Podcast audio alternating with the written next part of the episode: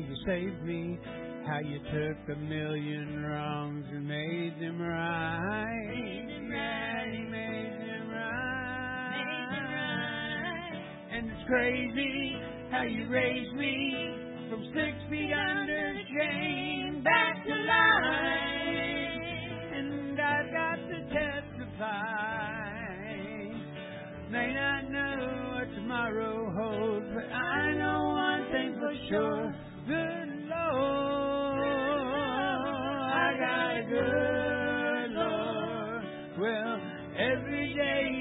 day,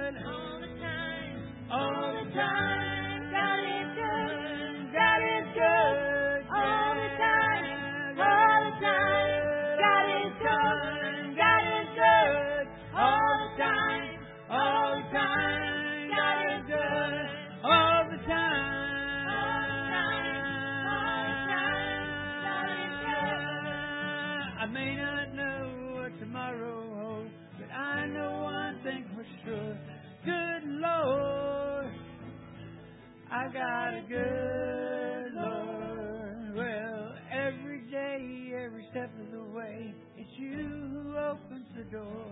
Good Lord, I got a good Lord. Good Lord, I got a good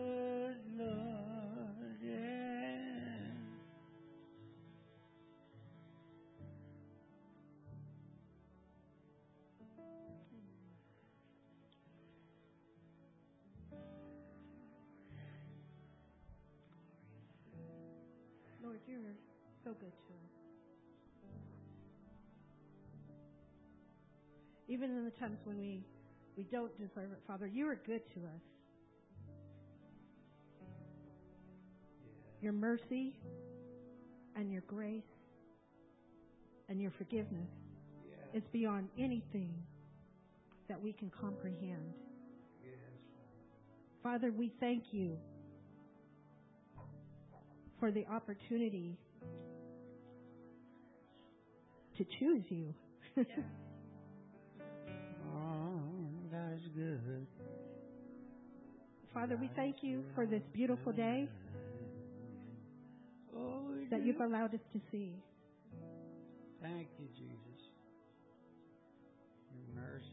We thank you for each breath that we have. We thank you Oh, for each step that we're able to make. We thank you, Father, that we're able to experience a brand new day that you have created. Every day is a day of thanksgiving. Every day is a day of thanksgiving. So, Father, as we are in this praise service right now, Father, we offer up praise to you, King of Kings, Lord of Lords.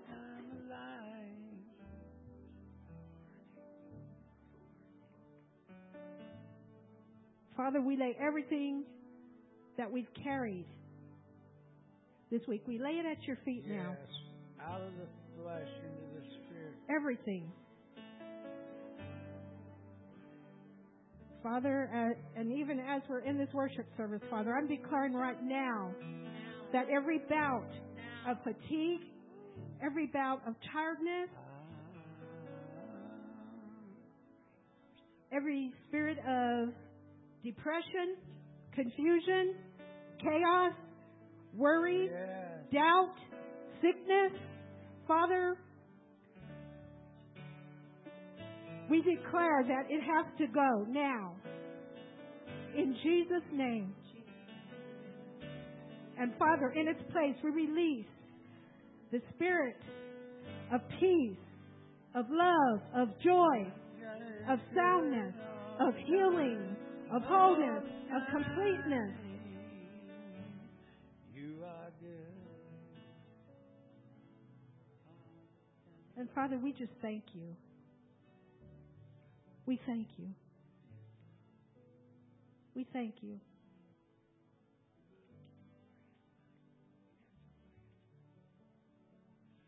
For those of you, if this is your first time here, we believe in sharing what the Lord has put on our hearts and in our minds. So there are mics in the front, in the back of the church. If the Lord has given you a scripture verse or a word, please feel free to step out to one of the mics and share what the Lord has placed on your heart.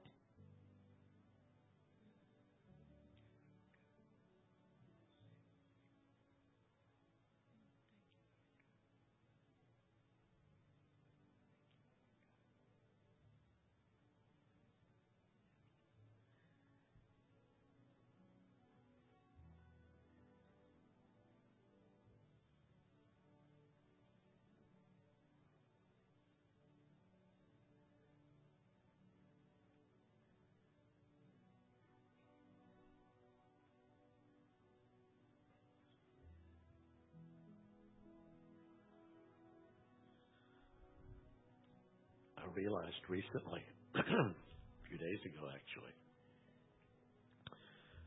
how truly good God is Oh, good to me, to us, to you. Yeah. Good. I don't know y'all well enough to know how good He is to you, but I can tell you how good He is to me. Amen. And I've been telling people, "How you doing?" You wouldn't believe me if I if I told you. Nobody's called me on it yet, but um, it's it it never ceases to amaze me every day how good He is Hmm. and how special He is, and how much He enjoys hearing it Oh, yes. from us.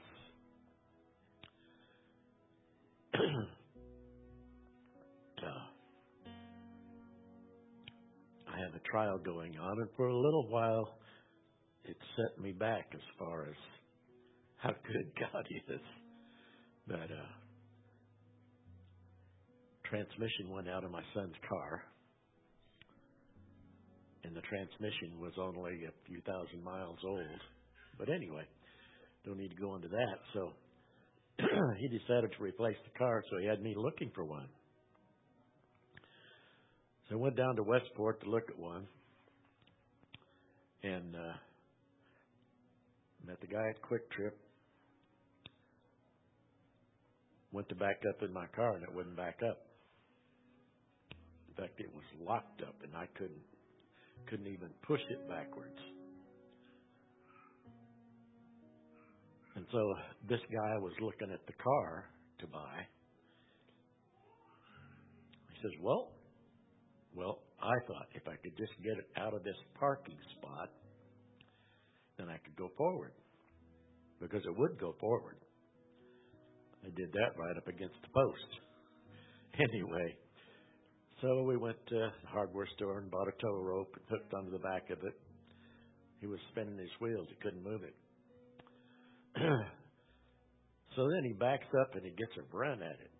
And the sounded like a shotgun blast. And my car backed up. And I could drive it from Westport to Independence. Well, I could have and was entertaining that not being a good thing. And it's not a good thing. But in the process of all this, I got to witness to this guy. And God wanted this man to hear. So all I can say is it's worth it. He told me one time, if you can save one soul, it's worth it. And at the time, my car was broke down in uh, Colorado Springs and uh, we were on vacation. We'd taken this 18 year old kid with us who was quite autistic, violent, etc., cetera, et cetera.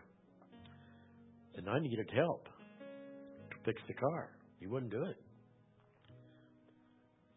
So we were staying at a, at a church member's, church friend's house.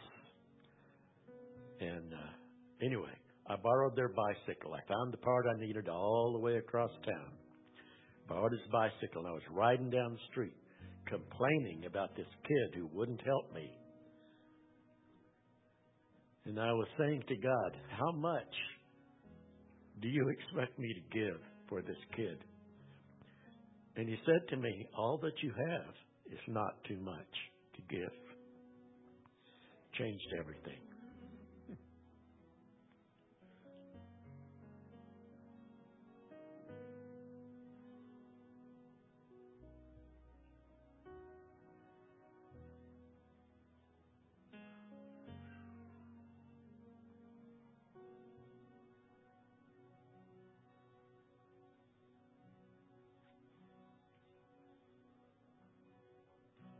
From the prophet Nahum. A jealous and avenging God is the Lord. The Lord is avenging and wrathful. The Lord takes vengeance on his adversaries, and he reserves wrath for his enemies. The Lord is slow to anger and great in power. And the Lord will by no means leave, leave the guilty unpunished. In whirlwind and storm is his way, and clouds are the dust beneath his feet. He rebukes the sea and makes it dry. He dries up all the rivers, Bashan and Carmel wither. The blossoms of Lebanon wither. Mountains quake because of him, and the hills dissolve. Indeed, the earth is upheaved by his presence, the world and all the inhabitants in it. Who can stand before his indignation? Who can endure the burning of his anger? His wrath is poured out like fire, and the rocks are broken up by him. The Lord is good a stronghold in the day of trouble. And he knows those who take refuge in him. But with an overflowing flood, he will make a complete end of its site and will pursue his enemies into darkness. Whatever you devise against the Lord, he will make a complete end of it. Distress will not rise up twice. Father, we bless you. We bless your holy name. Lord, I pray that we would have ears to hear what the Spirit of God is speaking to us we would have the, the courage and boldness to declare, to prophesy, and to decree your will into the earth. May you be glorified in all that is said and done.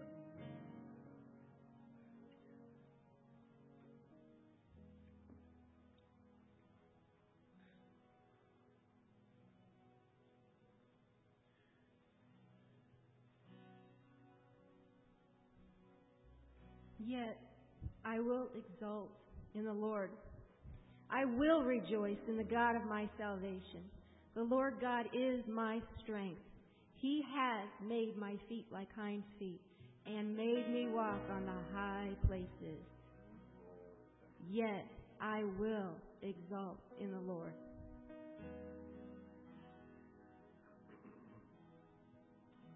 Amen. I love you, Lord, for your mercy never fails me. All my days I've been held in your hands. From the moment that I wake up till I lay my head, I will sing of the goodness of God. I love you, Lord, for your mercy never fails me. All my days I've been held in your hands. From the moment that I wake up till I lay my head. I will sing of the goodness of God. All my life you have been faithful. Yeah. And all my life you have been so, so good. With every breath that I am able, I will sing of the goodness of God. I love your voice. You have led me through the fire in the darkest night. You are close like no other. I've known you as my father.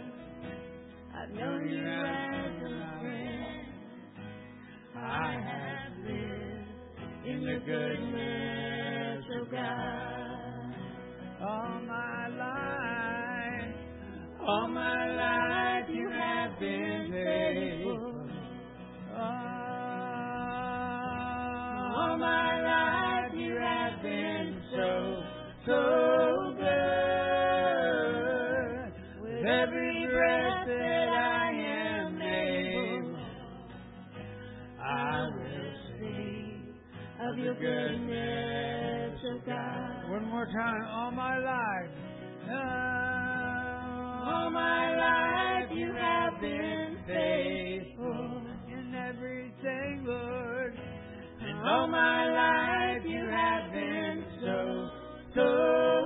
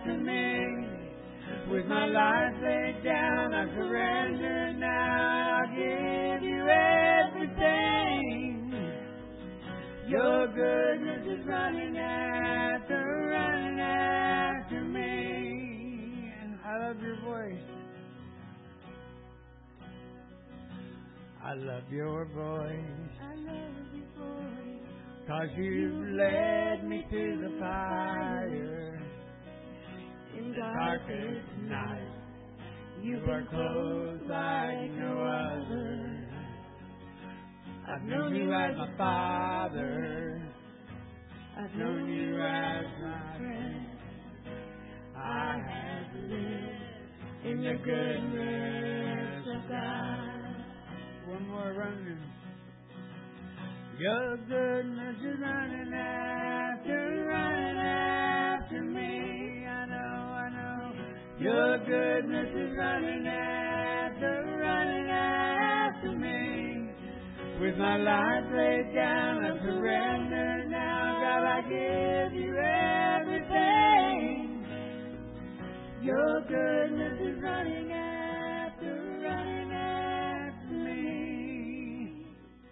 Your goodness is running after, running after me. Thank you, God, that your mercies are new every day. Every day. We thank you that you are advocate, that you're always praying for us and pleading our case in front of the throne room, in front of your daddy, front of our Father, our Father God. Ah, your goodness.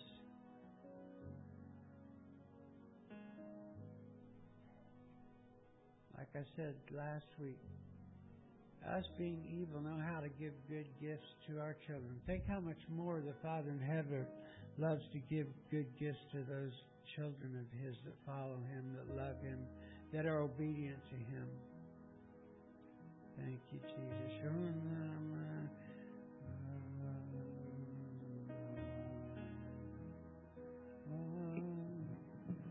So therefore, see the Lord your God is in your midst.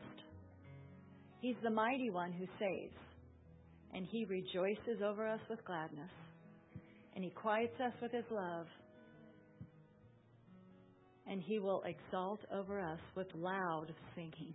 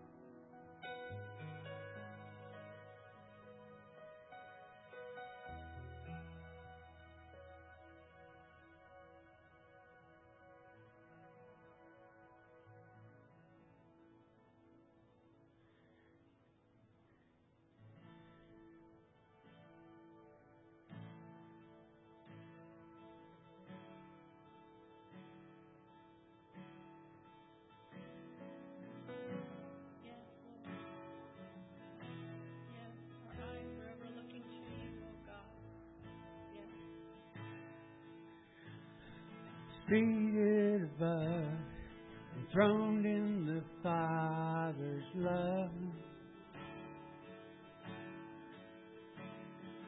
Destined to die, poured out for all mankind. Ah, God's only Son, the perfect and spotless one. Well, he never sinned or suffered as if he did. Seated, seated above, enthroned in the Father's love. Destined to die, he poured out for all Son, God's only Son, the perfect and spotless one. Well, he never sinned, he suffered as if he did. All authority, all authority.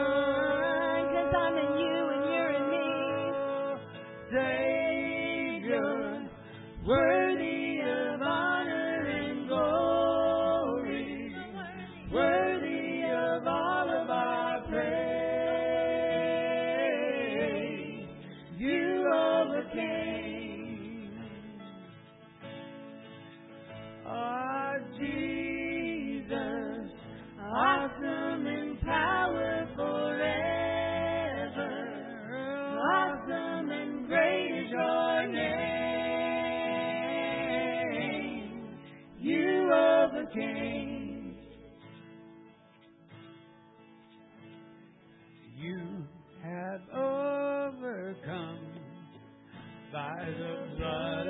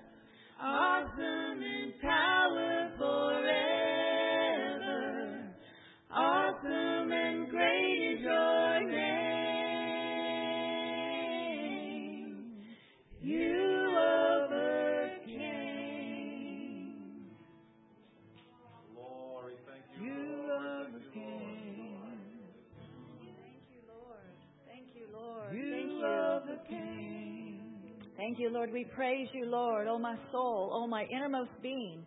Praise his holy name. Praise the Lord, my soul, and forget not his benefits.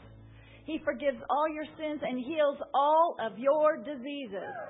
He redeems your life from the pit and crowns you with love and compassion and satisfies your desires with good things, and your youth is renewed like the eagles.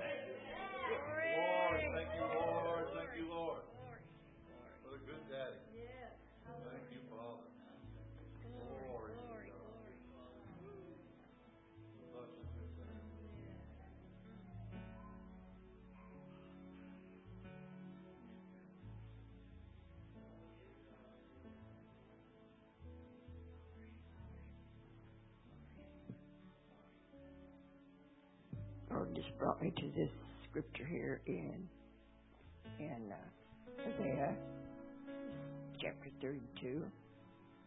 Behold, the king will reign in righteousness, princes rule with justice. Man will be as a hiding place from the wind, as a shadow of a great rock a weary land. We are in a weary land. Eyes of those who see will not be dim, and, and the ears of those who hear will listen. Listen. Also, the heart of the rash will understand knowledge, and the tongue of the stammers will be very ready to speak plainly. Lord, to stop me on this in the scripture here. I think it's very meaningful for our day and time. We need to be listening. We need to be hearing, Yes. hearing what the Lord say. Very important. Very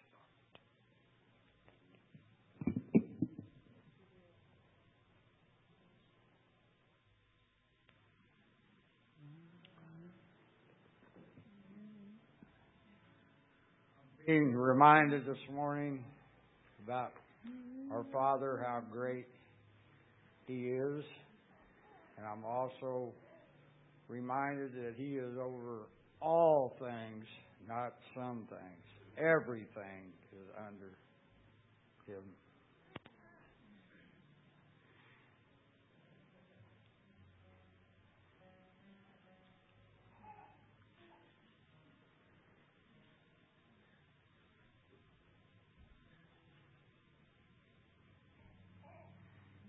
Anybody else?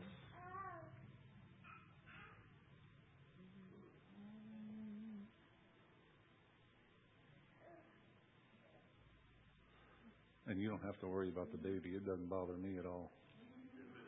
I love when kids are in here making noise.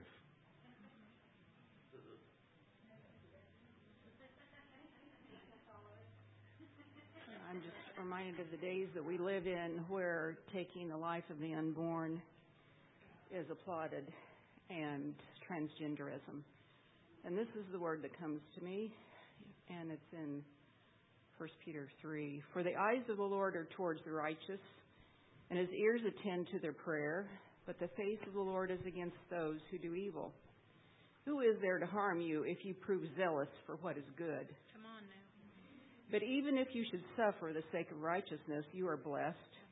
And do not fear their intimidation, and do not be troubled. But sanctify Christ as Lord in your heart, always being ready to make a defense to everyone who asks you to give an account for the hope that is in you, yet with gentleness and reverence and keep a good conscience so that in the thing in which you are slandered, those who revile your good behavior in Christ will be put to shame. For it's better if God should will it so that you suffer for doing what's right rather Yes, than for amen. doing what is wrong. Amen. Amen. That's awesome. Good words. Good words.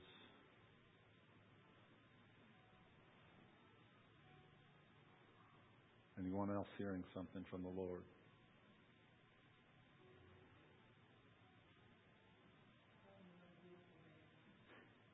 Amen.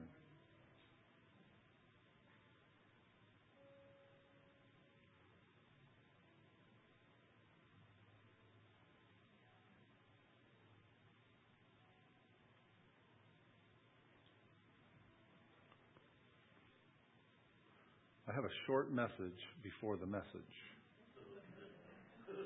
that came to me as we were just focusing on the Lord.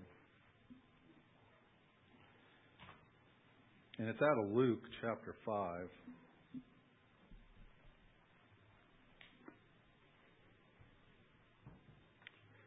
In verse 17, it says, One day he, which was Jesus, was teaching.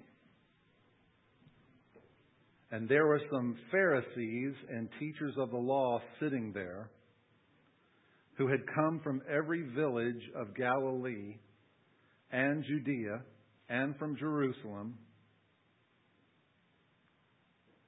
And here's the section I want to focus on.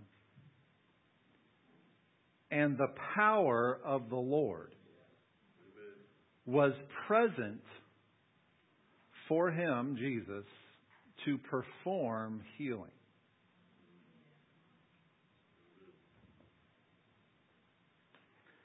Verse 18. 17 was a long verse. And some men were carrying on a bed a man who was paralyzed, and they were trying to bring him in and set him down in front of him. But not finding any way to bring him in because of the crowd, they went up on the roof and let him down through the tiles with his stretcher into the middle of the crowd in front of Jesus. Seeing their faith. Seeing their faith, he said, Friend, your sins are forgiven you. Uh oh, firestorm. The scribes and the Pharisees began to reason, saying, Who is this man who speaks blasphemies? Who can forgive sins but God alone? But Jesus, aware of their reasonings, answered and said to them, Why are you reasoning in your hearts? Which is easier to say, Your sins have been forgiven you, or to say, Get up and walk? But so that you may know that the Son of Man has authority on the earth to forgive sins, he said to the paralytic, I say to you, get up and pick up your stretcher and go home. You don't even have to stay for the rest of the meeting. Go home. Immediately he got up before them and he picked up what he had been lying on and went home, glorifying God. They were all struck with astonishment and began glorifying God, and they were filled with fear, saying, We have seen remarkable things today. Let's go back to verse 18. Or actually, the end of 17. The power of the Lord was present for Jesus to perform healing.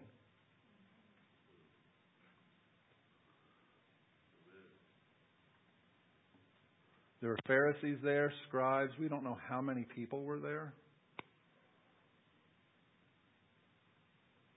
But the power of the Lord was present for Jesus to perform healing. And one man got healed. Praise God.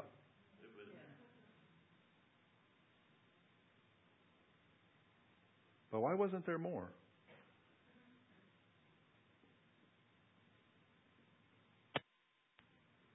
The power of the Lord was present to perform healing,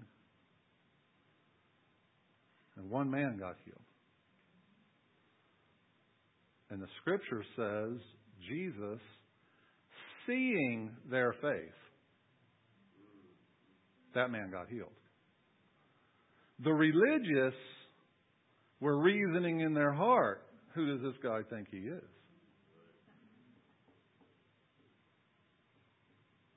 One man got healed. When the power of the Lord was present to heal them all.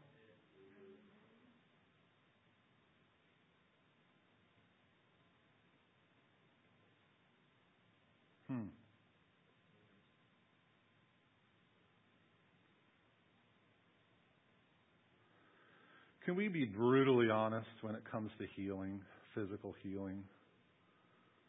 We Christians, not just this congregation, but Christians, have a boatload of unbelief.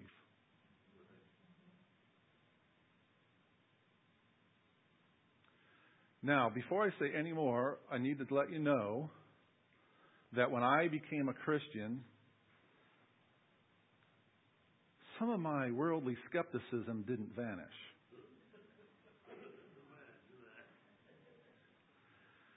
And I was skeptical, skeptical about a lot of things, and healing was one of them. I won't tell you how many arguments my wife and I got into over it. I'll just leave it there. Because she was not a skeptic and she'd been healed before. And I had never been healed what we would call supernaturally before. And I've been going to church and I've seen the prayer lines. And I hadn't seen much. And what I discovered, and it took years, is I had more faith in my experience than in what God says.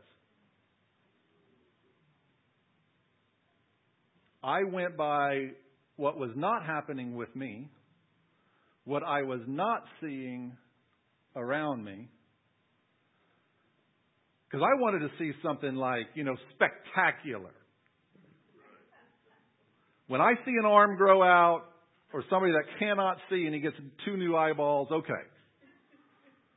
That would be hard to argue with.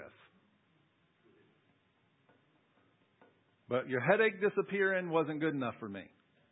And praise God, when you have a headache and you get healed from it, it's just as supernatural as anything else. But I wasn't in the place then as I am now. And so I was a skeptic when it came to physical healing. Until you know when you when you study scripture and you study the life of Jesus eventually you're going to have to deal with some things. If you're going to be honest with yourself you're just not going to be able to get around certain things. Yeah yeah. There's a is he in the back room is the speaker on? There's a speaker in that room.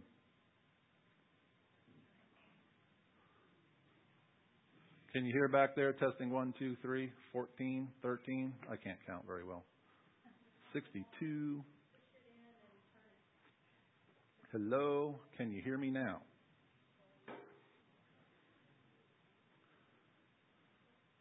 If you have a cupcake or a donut, go ahead and eat it.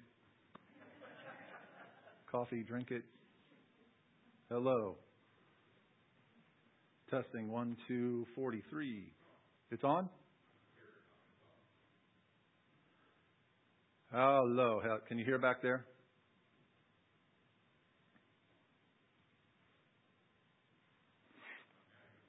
Oh, yeah, you can't hear now. Yeah. How about now? Hello. Hello. No?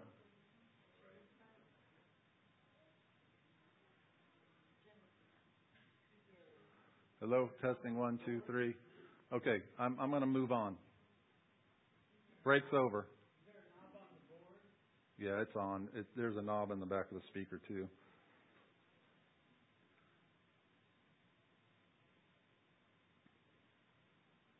Okay. Luke 5. The power of the Lord was present to perform healing. One man gets healed. Jesus, seeing his faith, which is what? Faith is not just a belief, it's just not a mental assent. Faith is an action. Faith is a response to something that God has said. That's what faith is. Faith is not initiated on our own. We don't decide we want something or we want to do something and we work up what we might call faith and act on it. We hear what God says, then we respond to what God is saying. That's faith.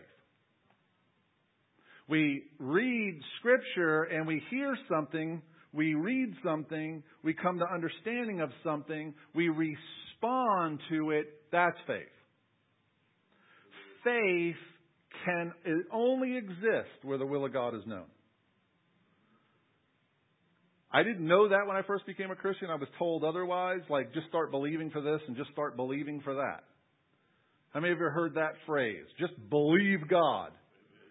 Well, here's an eye opening, and I, it, it took years for me to come to this realization.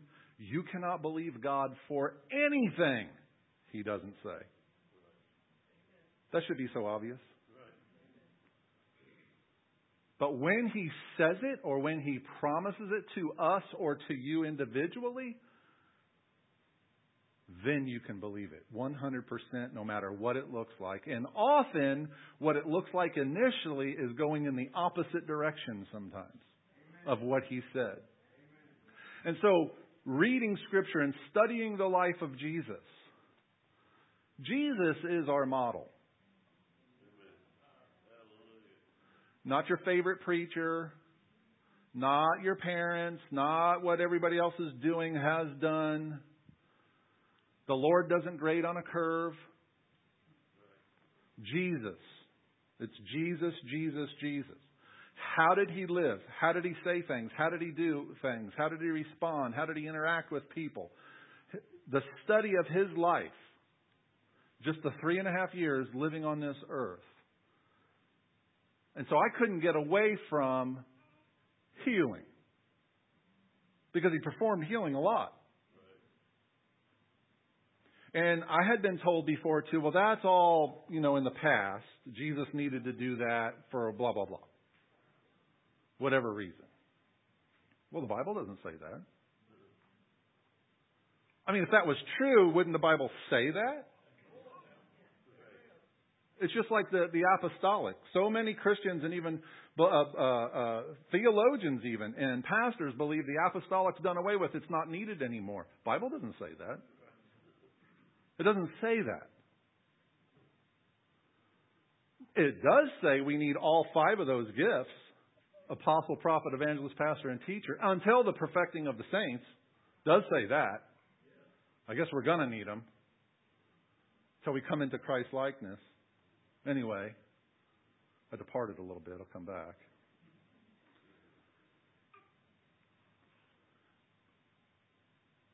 Let me just cut to the quick. I started believing in healing when I got healed. Then I got supernaturally healed again, and then again, and I've lost count. And a few years ago, you see, when you first become a Christian, you don't need to know anything. You really don't, except Jesus, and He loves you, and you love Him. You don't need to know anything else. And then when He speaks or He leads you, you just respond. Just respond to Him. Yeah.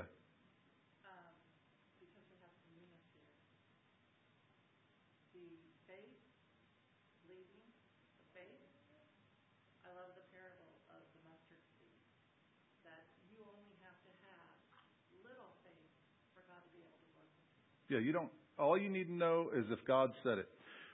My favorite illustration of faith, how faith works from Scripture, from the Gospels, is when Peter walked on water.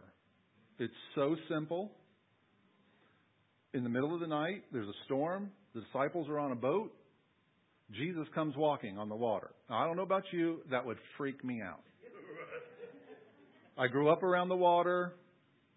I've never seen anybody walk on it except when it was solid from ice. Walking on that would just it would. Peter calls out after Jesus says, "Hey guys, it's me. It's okay." Then Peter says, "Lord, if it's you, command me to come to you on the water." What was he saying? If you give me the word, I can do that. What was he not saying? Without the word, I can't do that. Jesus said, all he said was one word, come. What did Peter do? He responded to that one word and got out of the boat and walked on water. Jesus really wasn't walking on water, he was walking on the word. Come. That is how faith works right there. Jesus didn't even, he just asked, hey, give me a word. Now, Jesus could have walked up and said, hey guys, all of you, get out. Let's go. We're walking. As soon as he says it, that initiates faith. I can do it because you said so. Now, if Jesus is standing there and say, hey, don't worry guys, it's me, and Peter would be like, well, I'm going to do, bless God. I'm just going to believe that I receive walking on the water, and I just try, I know I can do it. I'm just going to believe it. Guys, be praying. He'd have sunk like a rock. But because he had a word, that's so important. Faith is so simple, but we have to have a word. If you have trouble hearing the voice of God, he's got a lot of words in here. And healing is in here. And so a few years ago, that's Midwest talk, you know, because a few years ago could have been 40. It wasn't really that long, but just the other day, that's even a better one. Just the other day, and it was 35 years ago. A few years back, I was, I think I was in my living room. I was. I don't even think I was praying. Of course, my praying, I just talk to the Lord during the day. That's, that's how I pray. Most of the time. Just talk to Him. Lord, what about this? What about that? What are you saying? Those kinds of stuff. Sometimes the scriptures just, I'm stuck on a scripture. Yeah, anybody like that? You just get stuck on a scripture. And it's like, really, I know what that means, but I know there's more. So what are you telling me? Or you get stuck on a word in the scripture, just one word. I've done that for weeks. It's like that word is just, I'm going to dig into that until I tear it up. So the Lord just, out of the blue, says, Why do you ask me to heal people? Now, what we do in Christian circles, we have these prayer lines, or when we pray for the sick, we'll walk up and let's just say Jen, Jennifer, right? Mm-hmm. Jennifer's not feeling well. Typically, what we've been trained by what we've seen and things, and because we don't understand our authority, the power, the authority God's given us, and what Christ has said, we'll say, uh, Father, I ask you to heal Jennifer. That's what the Lord was asking me about. Why do you ask me to heal people?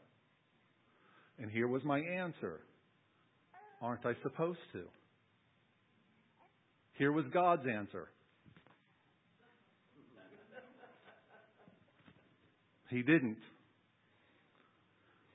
You ever not get an answer from God and that just irritate you?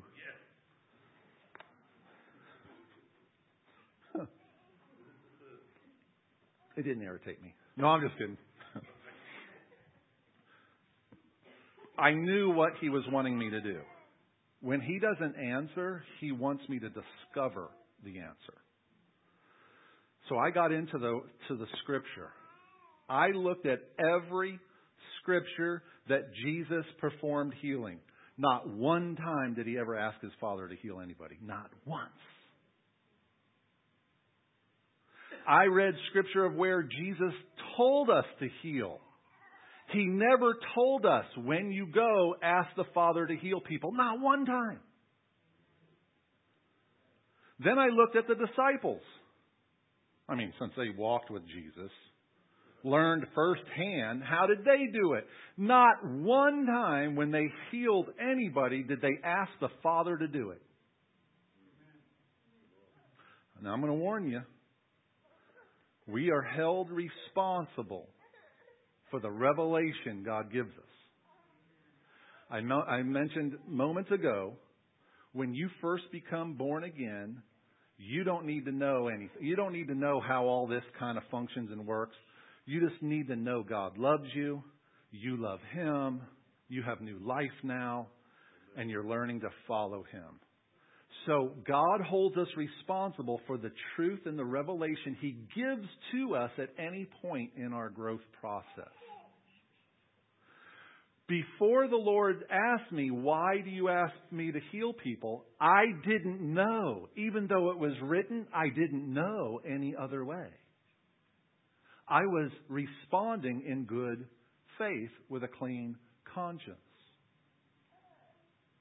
God's not into, you've got to say it just right. You've got to use the exact words, the verbiage. You've got to get the formula. He's not into any of that. It's faith. Do what I tell you to do. So he questioned me. I got into the Word. I discovered nowhere are we told to ask God to heal anybody. Now I'm held responsible from that point forward, and when I get up here and preach it, you are too.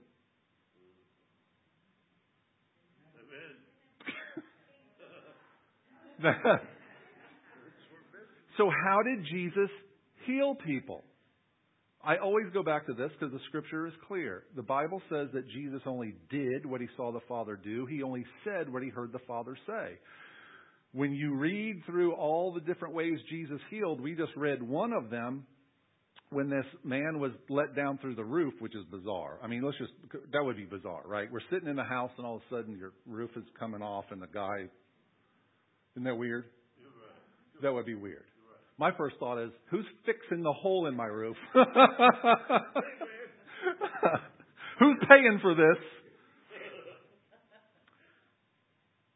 But what did Jesus do? Doesn't even say he touched him. He didn't pray to his father. He said, Friend, your sins are forgiven. Does that mean every time you're sick it's sin? No. Sickness is part of the curse. But, it, but what did Jesus do? He only said what he heard the Father say. What did he hear the Father say? Friend, your sins are forgiven. That's what he heard the Father say. So all he did was say it, and that was faith, and the man was healed. See how simple that is? You know, especially in charismatic circles, we like putting somebody in a circle and getting around them and just just praying the hair off their head and back on again.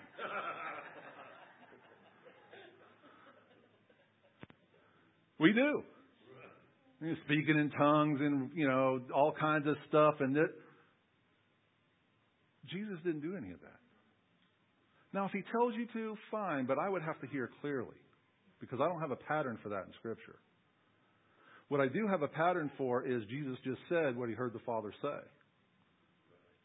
Or the woman with the issue of uh, blood, she, Jesus just walking. And she went and touched the hem and got healed. Another time, man, I've really been wishing the Lord spoke, speak this to me because I want to do it to some of you so bad, but none of you are blind. None of you are blind, so I don't have to spit and make mud and put it on your eyes. And when you go to Jerusalem and you find out where Jesus had this interaction with that man that he put mud on his eyes and where he told him to go wash, it was a long, rocky walk that he couldn't make it by himself. He had to have had help to get to the pool of Siloam to wash his eyes. So sometimes he did it that way. He, what we've done in church is come up front, We pray and ask God for you to be healed and go return to your seat.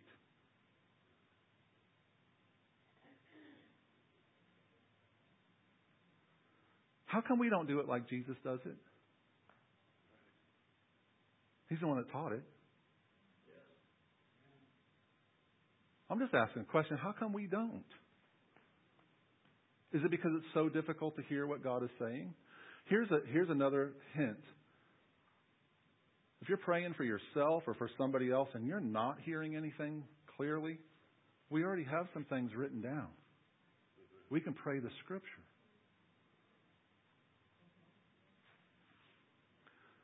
So now that I've went through all of that, there's probably not going to be one hand raised now.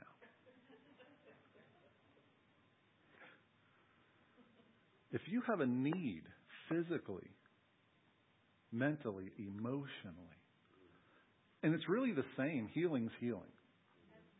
Whether it's physical, spiritual, mental, whatever whatever it is. And it's still this, if you want to say a method or process, it's, it's always really the same. And it really always comes down to this. Every decision we make, personally, as a family, as a congregation, it always comes down to this. What is God saying? That's why I say that so often. You hear me say it all the time. I say it Sunday nights, Wednesday. What's the Lord saying? Not what we're feeling, not our emotion, not what we want God to do, what is he actually saying? There was a time many years ago, Renee and I, it happens on, you know, just a very rare, like every 20 year occasion. We were arguing. We were arguing. And we were in the car, and this was in Blue Springs, and we were headed to my sister's house. And I was irritated about something. And um, we went there and we were on our way home and we approached she lives off of Roanoke, if you know that's at in Blue Springs. And we approached uh, Seven Highway, Roanoke and Seven. And there were people gathered and cars stopped, and we seen this kid. Uh, I've come to later to find out. I think he was either 12 or he was 13 years old. Was hit on a on a bicycle and the bicycle was a crumpled mess, and so was he, and the bike was probably somewhere 50, 60 feet away from him. There were people up on the on the not the sidewalk, but there was a little hill, grassy hill, and trees, and they're looking at this kid. The ambulance wasn't there yet, and I saw the truck that hit him because it stopped, and it was a three-quarter ton pickup truck with a really long trailer on the back of it that had lawn mowers, so you know they were into landscaping. And 7 highway's 45 miles an hour there, so I don't know how fast he was going. But I would assume probably somewhere in there. This boy tried to get across 7 highway on his bicycle. This truck hit him. Renee and I are in the car. I'm getting over my irritation. I say that not to be funny, but to make a point. I was not in a good spiritual place to go pray for anybody, much less for God to use me for a miracle. And I'm not advocating to not be in a good spiritual place, but I will say you don't have to be. What came to me, and this is not shocking, we saw it was like I told Renee, I said we we should go pray for him because nobody was around them. They were feet off, and they were just staring at this kid. And so we pulled over and we walked up, and as I got closer to this young man, now, I could never be an EMT or a doctor of any kind. I mean, I won't pass out when I see blood, but I don't like it. I'll put it that way. And I don't do well in those kinds of situations. I'm better now, but this, as we got closer, he was crumpled up. His lower jaw was to one side. He had braces on, and part of them were sticking out. He had fluid coming from his nose and his mouth, blood and other fluid. And I could tell this boy was dead. Uh, and I knelt down to go pray for him anyway. And as I knelt down, Can I use you again since you're right here? I was stretching my hand out, and I was probably that close, and I heard the Lord's voice say, Don't touch him. And I went like that. It's like, okay. So we just started praying for him and praying in the Spirit over him. You know, when you're in situations like that, a second seems like it's 10 minutes, and 10 minutes seems like it's an hour. I have no idea the time. And I'm just praying for him in the Spirit. And all of a sudden, it was like two paddles. I always a defibrillator was put on this young man. He jerked, spit out a bunch of, of fluid, and began to breathe. Came back to life right there on the street a doctor friend of mine I didn't know at the time was standing in there, and he he verified what what he just saw. That happened. We heard the ambulance coming down the street. Here's the point of it. It always takes faith. Here's how simple it was. Don't touch him. Okay. I didn't have to come up with, you know, 14 years of seminary and do all kinds of shenanigans and jump up and, you know, circle him seven times and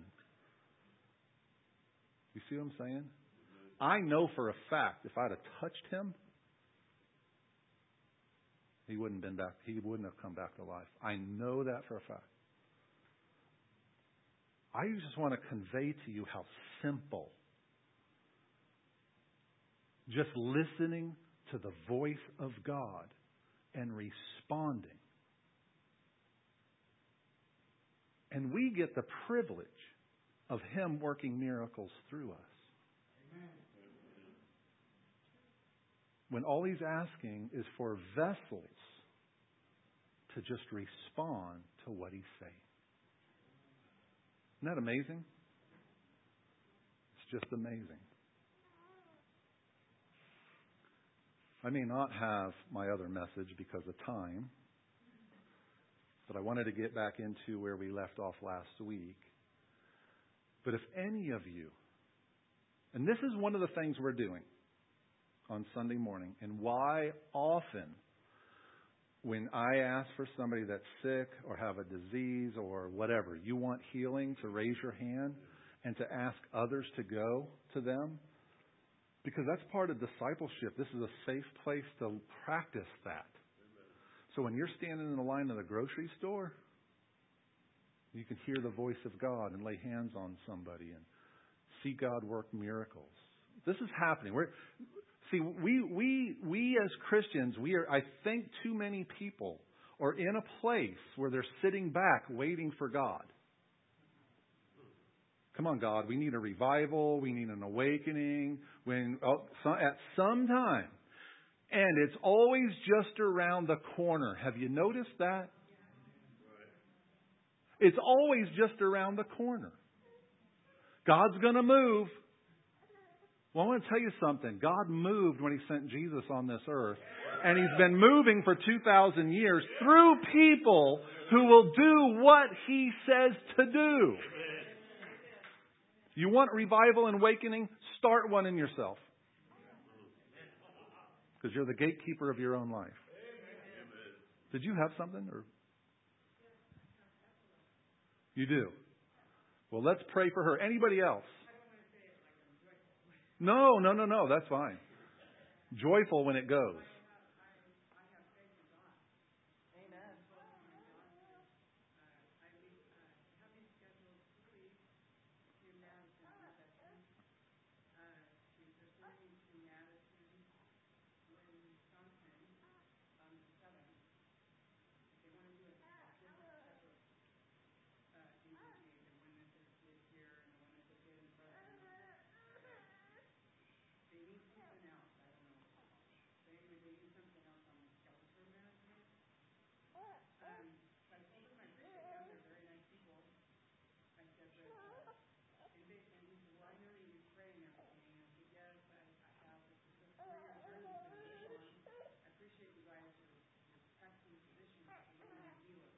Yes.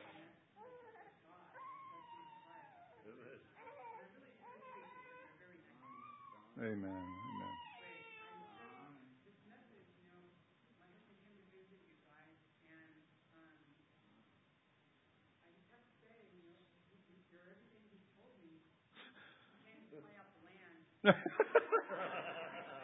That's Coach Rudy right there. So you're you're Mrs. Coach Rudy, huh?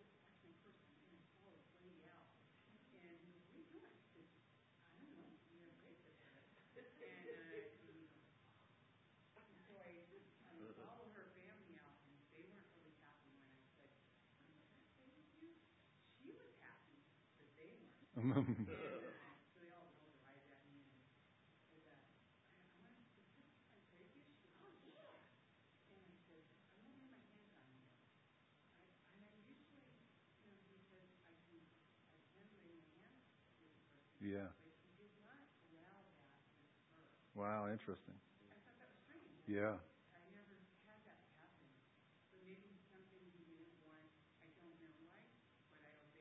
Yep. Yes.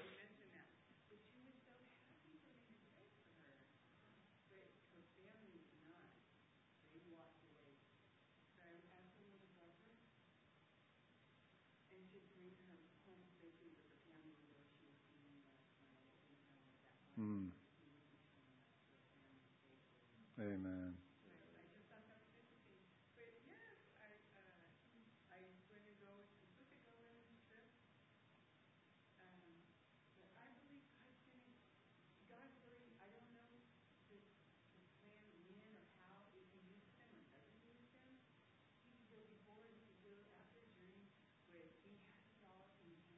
Yes. Amen. That's right. Amen. Absolutely. Very good. And what's your first name? Portia. Portia. Very cool name. Yep. Yep. Anybody else that would like to be prayed for this morning? Oh, excellent. Keep your hand up for just a, a few seconds. The rest of you, please go and lay hands or not lay hands, whatever the Lord's saying. Yeah, and just and and just say what you're hearing, not from your emotion. And if you're not hearing anything, you can pray scripture over them. Amen. Can you do that? Can you raise your hands? One, two, three. Get up and go. Let's see people get healed. Let's see miracles happen. Right? You can go ahead and go. Doesn't matter if you were born again this morning or you've been born again for uh, 80 years. Glory. Bless you, Lord. Thank you. Thank you for working miracles in us and through us, Father. We bless your holy name.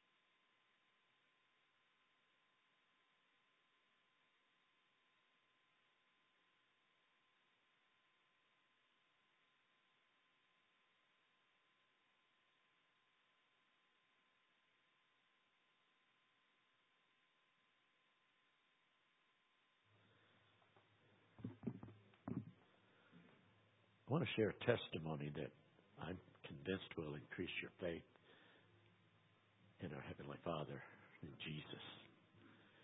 In the mid 90s, one night, I found my wife Loretta cold and dead on the bathroom floor. And uh, I checked. She was cold. She wasn't breathing. No signs of life. I know you're supposed to call 911. That never entered my mind. I got down beside her. I didn't put my hand on her. I just said, Lord, if it's her time to go, that's okay. But I want to spend the rest of my life with her. And she woke up. And that's the God that I serve.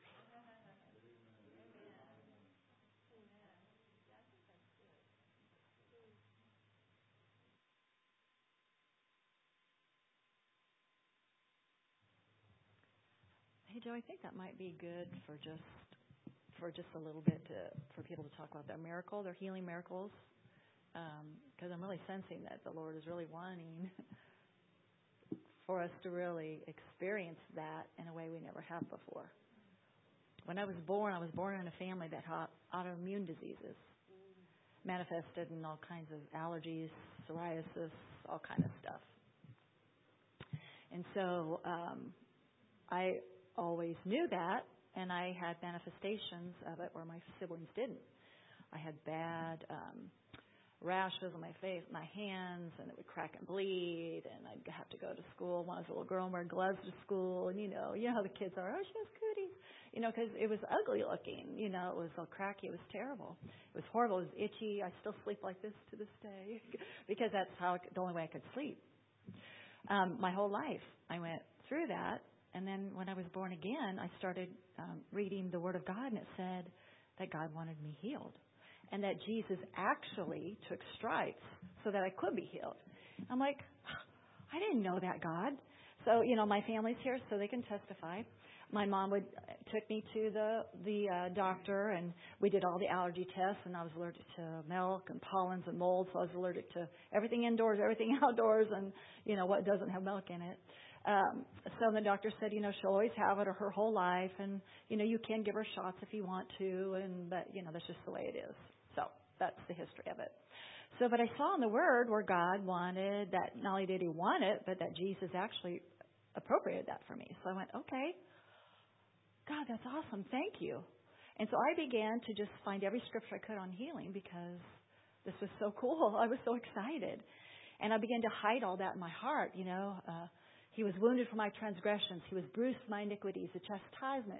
My peace was upon me. By his stripes I was healed. And that I was redeemed from the law of sin and death. I was no more under the curse, the curse of sickness and disease. And I began to just, oh my gosh, I began to, on that word. And, and as the days progressed, nothing happened. I'm like, well, I don't care. I don't care what my body's showing me. The Word of God is more powerful than what my body's showing me. So I just I stayed in that, and I'm telling you, people, for me, my journey, it was one year. And I'm in front of my washing machine, and I'm just singing and worshiping God and thanking Him for my healing because I knew I was healed, and and I was just thanking Him. And all of a sudden, and it's, this is my my experience, but I felt this virtue strike me inside. I can't even describe it. But I'll tell you what it was. It was a knowing that I would be healed. Now, as I was going through the journey, it even got worse. I started going to my eyes. I couldn't see. I'm like, I don't care. I know what the word says. And I'm dealing with a generational curse, and I'm dealing with a mindset of unbelief because I never knew this. So all of these, I had to retrain my mind. I had to retrain some files up here, guys. That's right. That's right. Right? And so I'm at my washing machine in my first little house joint I bought, and I'm standing there, and I knew I was healed. I knew it. As that week progressed, I just watched it all disappear off my body. And guess what? First thing I did is I went and got an ice cream cone. I didn't dust my house for a month, and I just started smelling the dust. I rolled around in my grass. You guys, I'm telling you, the healing of God can be tested. That's right. And clear to this day, guess what? My house is dusty if I want it to be. the molds are outside. No. I can eat ice cream. I can drink milk. Not that I like it. But I'm just saying, you guys, when you're healed, it's a complete and total healing. And Jesus heals today. He heals tomorrow. He heals the day after and the day after and the day after. So I'm telling you, we are the healed. And that scripture that I read this morning, He heals all your diseases. You better That's right. Amen. That's awesome. That's my wife right there. That's my wife.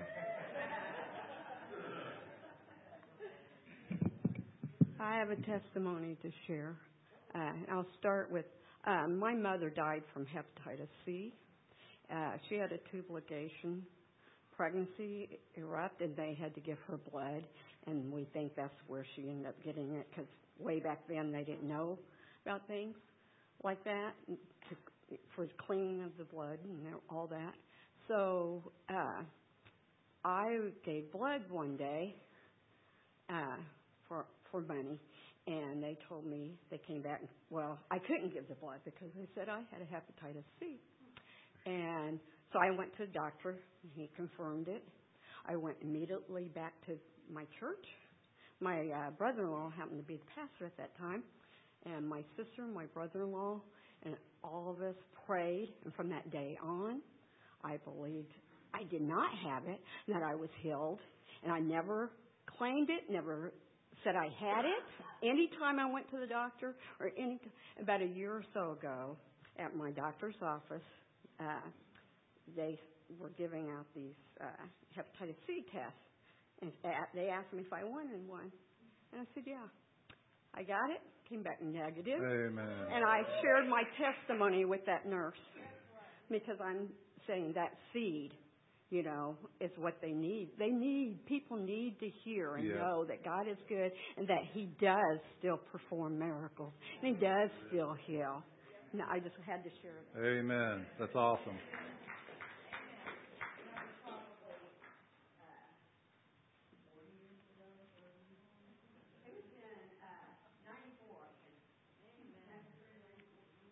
That's awesome. I'm just going to share a couple more things. I had a question uh, while we were praying, and this is a huge topic. I mean, we can unpack this for weeks and weeks uh, in healing. Um,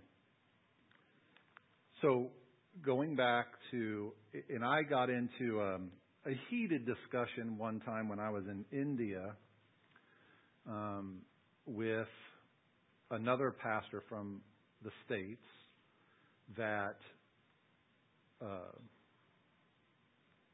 made a comment when he was preaching that God doesn't always heal. And there's reasons and there's purposes.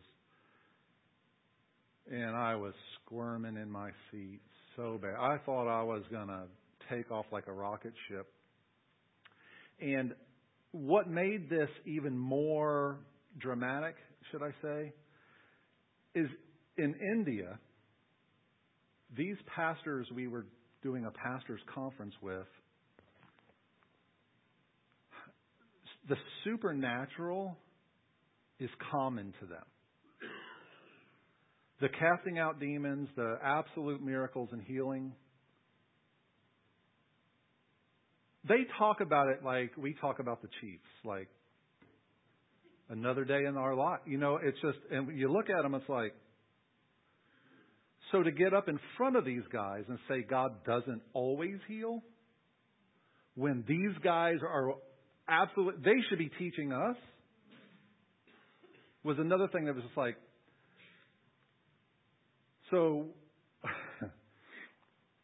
we got into this and, and see, well, there's other dynamics because, you know, in, in the church world, if you're a pastor of a very large congregation, then you know more. And when you're a pastor of a small congregation, you really don't.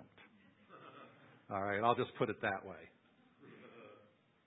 And so we got into this discussion. I, I'm not going to go into all of it. But I brought up this passage, and it's Isaiah 53, because this is Old Testament, of what Jesus accomplished, because healing. Is it raining?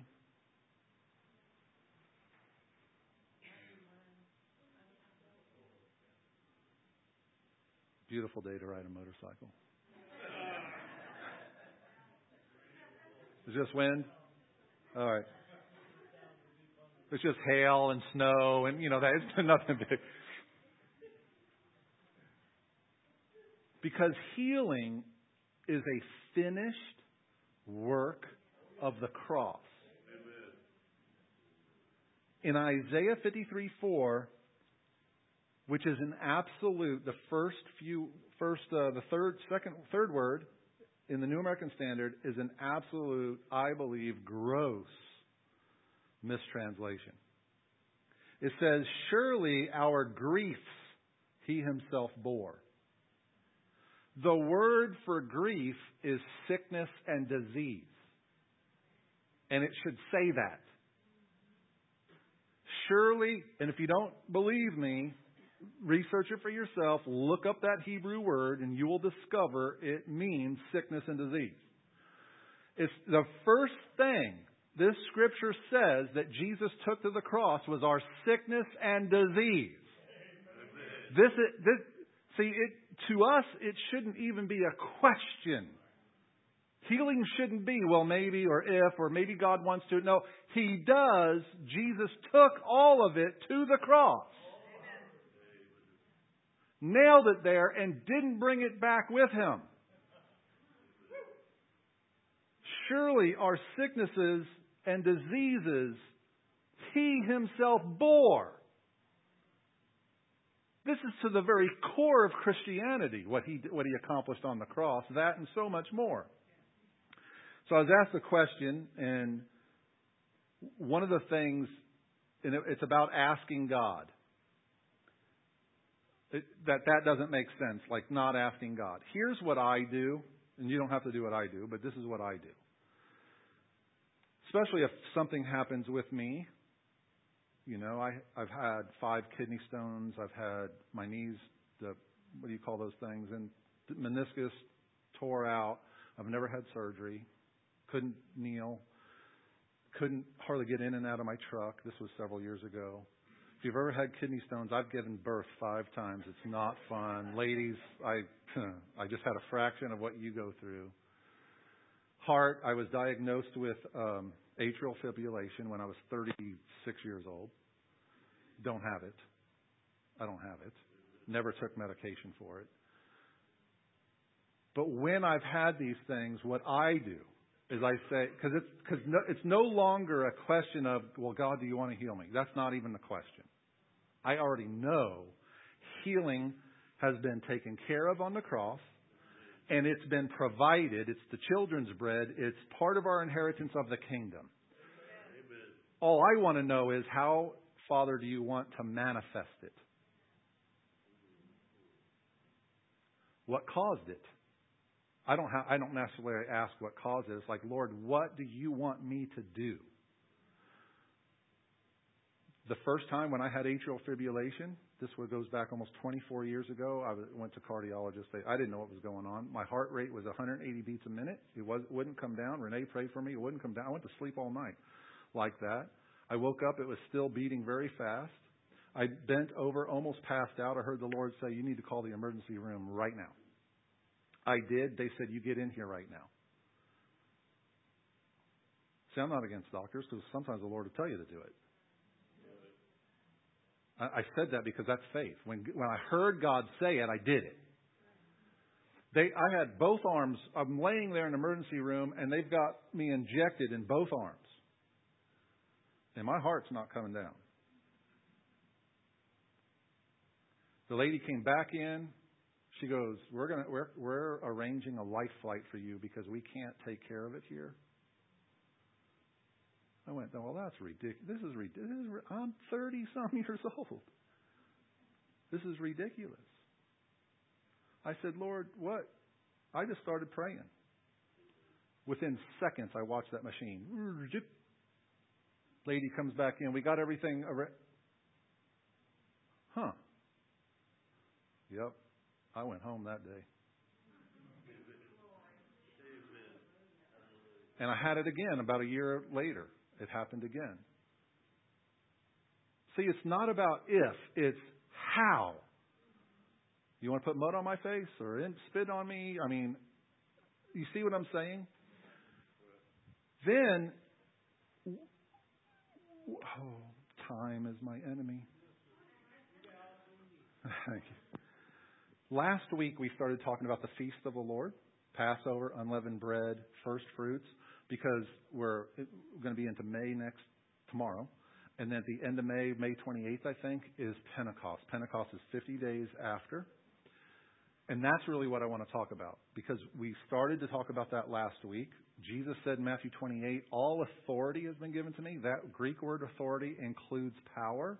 But he said, All authority and power has been given to me. And then he said, Now I want you to go and be my witnesses, right? But later, before that, before he leaves the earth, he told them to stay in Jerusalem. Don't go anywhere. I want you to be my witnesses, but don't go anywhere. You have to be baptized in the Spirit. He said, You're going to receive power when the Holy Spirit comes upon you. You can have authority, and every Christian has authority when they're born. They're birthed into the family of God. You have authority based on your new birth, but you may not have power. And you can have authority without power, and it doesn't function. You've got to have power that gives you the ability to function in your authority. We need to get that concept. And I gave an illustration last week. You can listen to the tape if you weren't here. Jesus says this in Matthew t- chapter 10.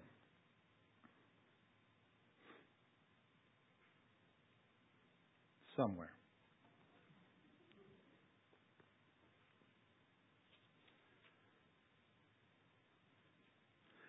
Let's look at verse 1. That's not really the exact spot. He said, Jesus summoned his 12 disciples and he gave them authority over unclean spirits. Now, this was before he left. This is when he sent them out on their own two by two to cast them out and to heal every kind of disease and every kind of sickness. What I want you to notice there is Jesus gave his disciples the authority to go do it. He didn't say, go and ask my father to do it. Don't go and ask me to do it. I am in, I'm empowering you to go do it as my ambassadors and my representative. See, this involves a whole deep understanding of our identity, which most Christians aren't taught correctly, of being a son or a daughter of God and what really belongs to you. It can sound very prideful and arrogant. But God has given us so much. As a king's kid, he even calls us kings and priests. In the covenant with Abraham and Sarah, he both, to both of them individually, he said this a nation of kings are going to come from you. Not a king, kings. Plural. A nation of them talking about us and the posterity of Abraham and Sarah, of our, our uh, father in the faith. A nation of kings. The high place. The enemy has so twisted and perverted the people, the image of the people of God. Look at today with transgenderism, the homosexual movement. The, I mean, I, I still cannot even hardly believe that we're here in a place where adults still are telling kids, you might be a boy if you're a girl. You might be a girl if you're a boy. And you may need to go get gender reassignment. I mean, are we living in the most bizarre? The attack on the identity of humanity, which is God's glory because humanity represents, is in the image and likeness of God. That's why the enemy hates it so much to destroy it. And it's been happening in the church, keeping us so ignorant of what belongs to us and who we are once we are born again. Now, we're not all that without Him, but with Him, we're everything. And the enemy knows it, and he's trying to keep us ignorant of it, and just sit there and be meek and stay, you know, keep your Christianity inside the four walls.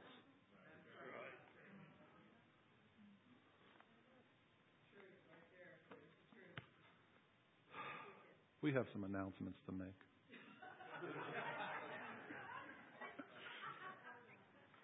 Uh,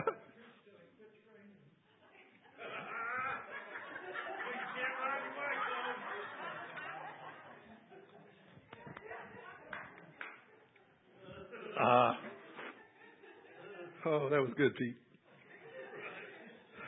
Wrong timing when I'm sucking down that water. oh boy, oh boy, oh boy, oh boy. Yes, yes, yes, yes.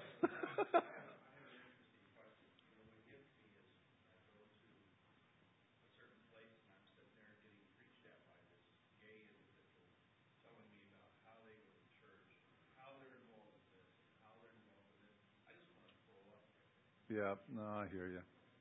I mean, the deception is so rampant. Um, and Scripture tells us it's going to be that way. It's going to get that way. It's just sad when you see it and hear it. Bobby, it's going to cost you a dollar. Well, just in case this is God, I'm I'm going to share it, and if I'm missing it, sorry.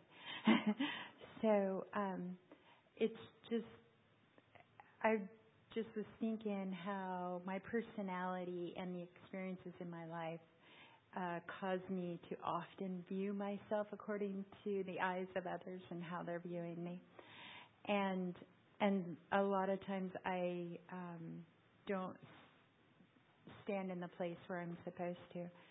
But the scripture that says faith worketh by love, I, I found that true in my life, and there's been different times. Uh, and the two that have come to my mind today has been when Jeremy fell from the top of a ladder when he was like three or four years old, and um, he couldn't stay awake, and he he'd wake up and he'd throw up, and then he'd fall back to sleep, and and I called the hospital and asked them what I should do, and they said watch him for 24 hours. So I set him up in a chair, and um, he kept falling asleep in the chair, and I'd set him up, and I'd say, Jeremy, let's praise the Lord. Come on, let's praise the Lord. And I didn't really know what to do, but I knew how much love I had for him, and he was not going to not come through this. And there was just no way he was not going to not come through this, you know.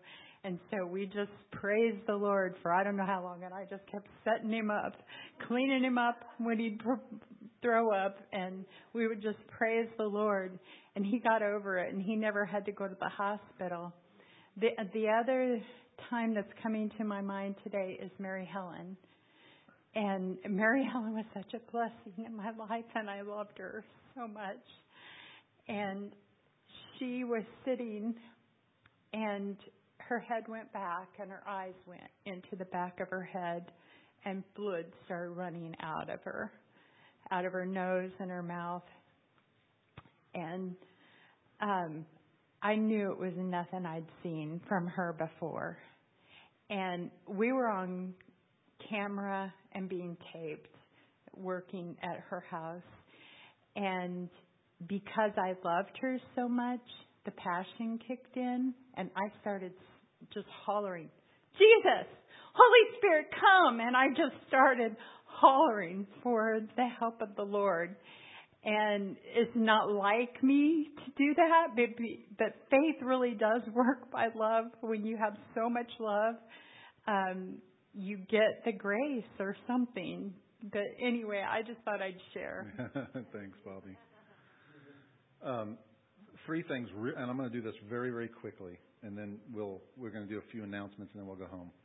Uh, I found the scripture I was actually looking at. Speaking of Jesus has given us the authority. It's it is also Matthew 10 verse 8. He said to the disciples, he said, "Heal the sick." Heal the sick. That's you go and heal the sick.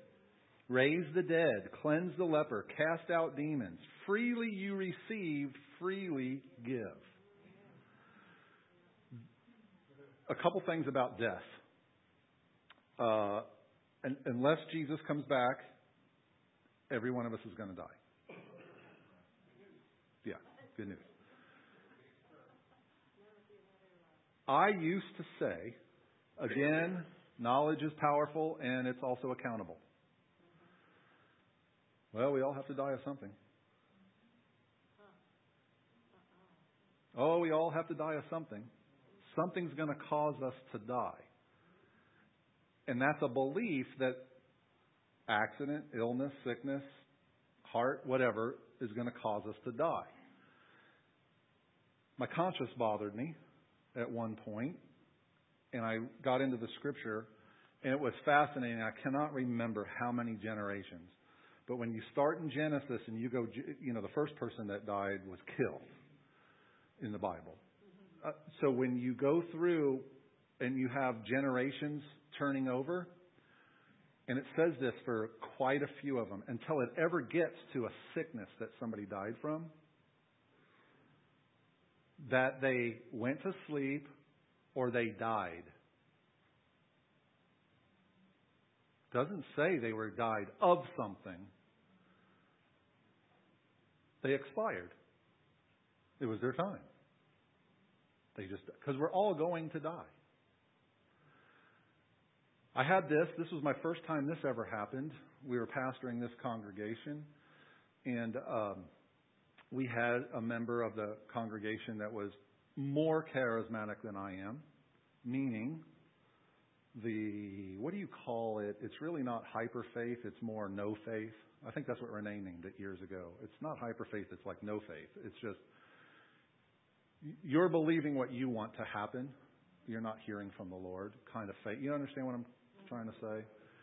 And this individual's mom was in the hospital sick and was going was, you know, if she didn't get a miracle, she was going to she was going to die.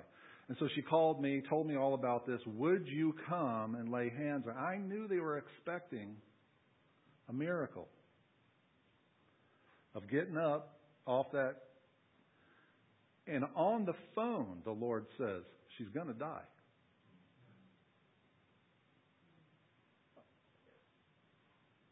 On the way there, the Lord, rem- she's going to die.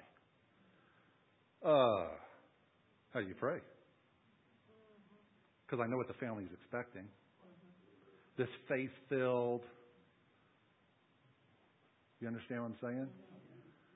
But the Lord was telling me anyway, she is, you, you don't even really need to pray for her. She's going to die. Now, how, why, I don't know. That's what he was telling me. So I show up. Lord, you're going to have to help me with this one. So when it came time, I laid my hand on her and I prayed everything but healing for her body to get up. She dies, not that day, but she dies. Some time goes by. The the young lady came in, uh, wanted to meet with me, and we were talking about this whole situation and talking about faith and healing. And she looked at me and she goes, Now I understand why you prayed the way you prayed. I said, Yeah, I couldn't tell you this before, but the Lord told me your mom wasn't going to make it. And if I'm going to respond by faith, I can't pray opposite of what God's telling me. Because that's not faith. That's presumption. That's I'm. This is what I. Or I'm just going to do it to make the family feel better that I prayed this prayer of faith, and they can say, What a great prayer. And the mom die anyway. You see what I'm saying? We have three announcements. One of them, National Day of Prayer, is coming up this week. It's Thursday. Typically, um, we are asked by um, Citywide Pray, Prayer, Kansas City Pray, Pray KC, Pray KC now, um, to host a National Day of Prayer. So we are going to host it for Independence, but we're going to do it on Wednesday evening. Our normal Wednesday evening prayer at 6:30. We'll be hosting the National Day of Prayer. Uh, I don't, you know, it's open to the public, so it'll be a little different. Those of you that come on Wednesday, so we're going to do that. And then Scott, if you want to come up and share about the pray and prayer and fasting for Israel. And then Deborah, if you don't mind, come up uh, after him, and we'll talk about Mother's Day. You got a pretty loud voice. I don't know. Well, I'll try to keep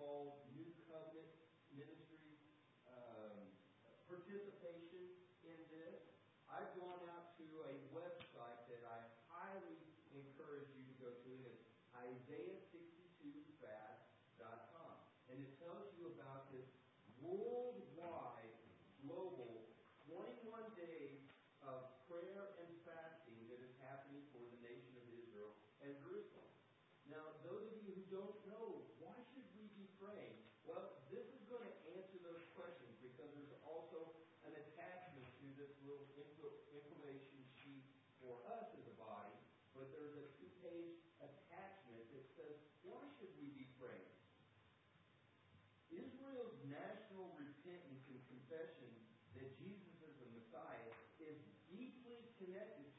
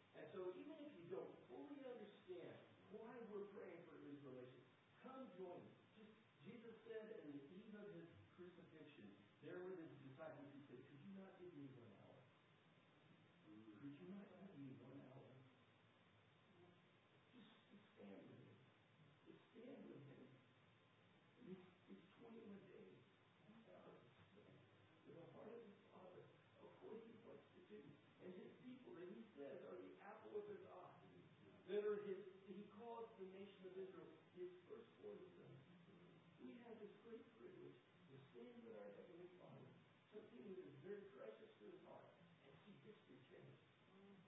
Hundreds of millions of